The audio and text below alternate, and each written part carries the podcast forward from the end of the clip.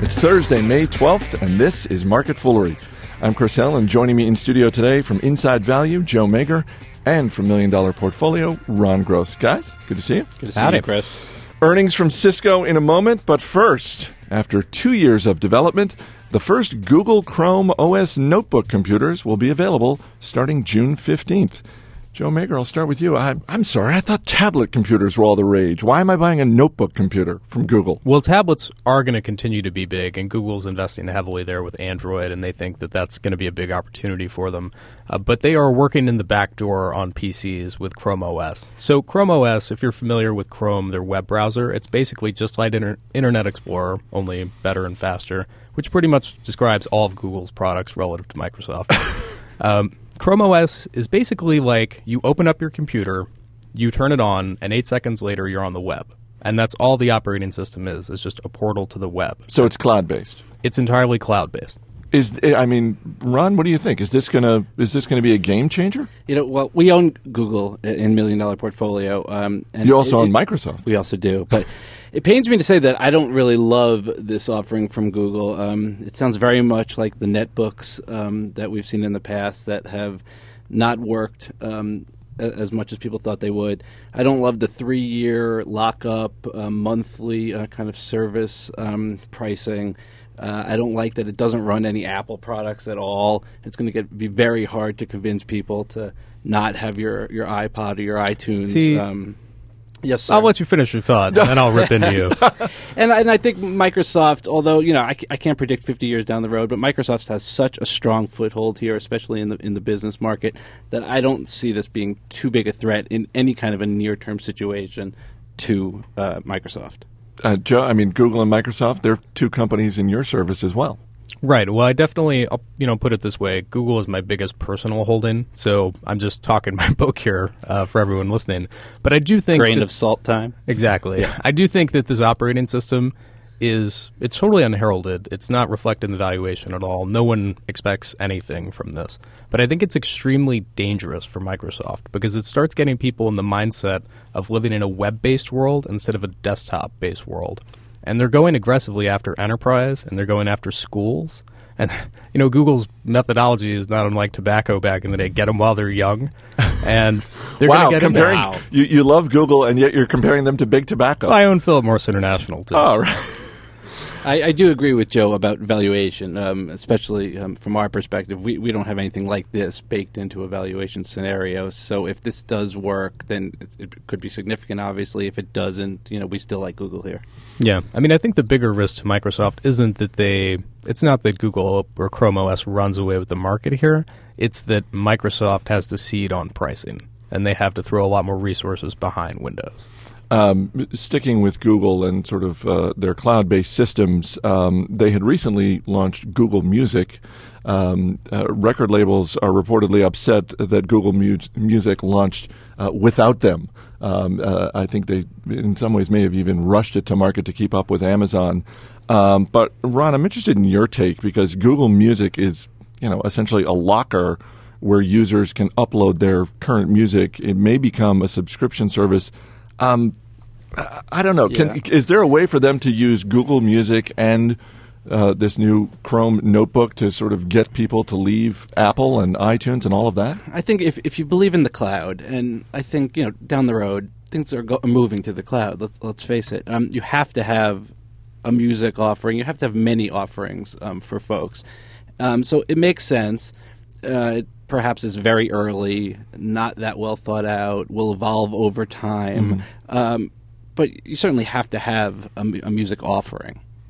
Yeah, well, they've been working on this forever. The problem is they can't get the record labels to all agree on how they should go about doing a streaming service. I do think the iteration they pushed out um, is very uninspired. And I think that back when they thought this was important was a year and a half ago, when they felt like they needed to transition people from using iOS, so buying iPhones, over to Android. They're activating 400,000 Android devices a day. A year ago, it was only 100,000.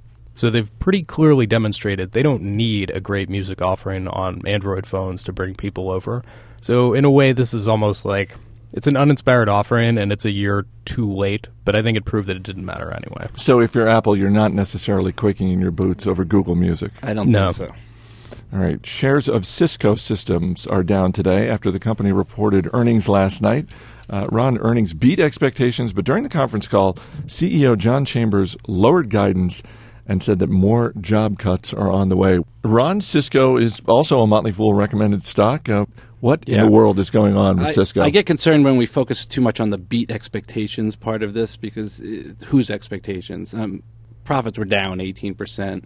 Cisco is struggling as they have periodically throughout their lives. Um, it's really not the Cisco of 20 years ago. They seem to be in a constant state of reorganization. Um, there are a number of analysts thinking that you know they're making the right moves. They definitely need to cut costs. They need to introduce introduce new product lines, especially in the switching business, where companies like HP and Juniper are kind of taking market share away from them, really beating them in the price game. Um, so they're doing things that they need to do, including management uh, shakeups, but it, it it seems to me just a, a little bit more of the same for them, and they really have to someday get their act together, where this is just going to continue to go badly. Speaking of management shakeups, John Chambers has been CEO for 16 years. He's been chairman of the board since 2006. Um, is it time for John Chambers to step down as CEO, remain chairman, but hand the CEO reins to someone else? What do you think, Joe? I I don't expect he would give those up lightly, so I'm definitely not banking on that, which is a shame because I do think he has somewhat of a credibility problem with the market right now. I mean, the market is worried about their core business getting chipped away out on pricing, and you know they keep going out and taking all the good money they're making from that business and pouring it into crappy businesses, and now they're seemingly getting religion on that and pulling out of some of those businesses, and they're paying a dividend, but you know, time will tell whether they actually execute on that. Yeah, I mean that. I, I- I don't know. I think we've seen this before, and certainly earlier in the week when when we had the big deal where Microsoft is buying Skype for eight and a half billion. That's Right. you know that's the thing about companies that have a ton of cash on hand is it's like oh well they'll be fine. They have lots of cash on hand, but it seems like if you have a lot of cash on hand, then in, is it fair to say in some cases, and certainly in Cisco's case.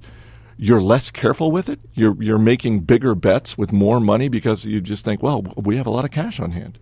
Yeah, I mean, I th- that's certainly true to a certain extent. The the flip camera is a good example of them really trying to go in a different direction.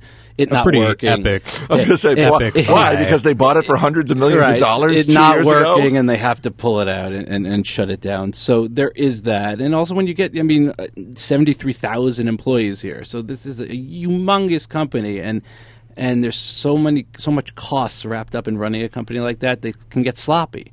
And then every now and then they need to rein that in, and now they announce a billion dollar cut in operating expenses. And I'm sure there's much, much more they could uh, cut if they really got serious about it. What is the big opportunity for Cisco when you look at that company? Is there something that leaps out at you where you just think, if you know, if John Chambers came to me, my one piece of advice would be, Joe, Well, for shareholders, I would say it's cutting back all these crappy business lines and paying a bigger dividend. And I know they just instituted one, but even a much bigger one. So you look at Intel, they just raised their dividend for the second time in two months, and it's now yielding 3.6%, which is meaningful. I mean, that's a needle moving amount for shareholders. And it also means that Intel's recognized they're a very mature business, and there's only so much that they can profitably reinvest. But Cisco just hasn't gotten that message all the way yet. Ron. I like that they just recently brought on a COO who seems to be doing the things that uh, Mr. Chambers has not, um, and is pulling the company back into a much more streamlined way of, of getting things done. And, and hopefully that will lead to them making smarter decisions that are less bureaucratic going uh, into the future. Uh, we'll have to wait and see, but so far he's done some good things. All right, Joe Magyar, Ron Gross, guys, thanks for being here. Thanks, Thank Chris. you. As always, people on the program may have interest in the stocks they talk about, and the Motley Fool may have formal recommendations for or against, so don't buy or sell stocks based solely on what you hear. Be sure to check out Motley Fool Money this weekend on iTunes, online, and on radio stations across America. That's it for this edition of Market Foolery. Our producer is Mac Greer. I'm Chris Hill. Thanks for listening. We'll see you next time.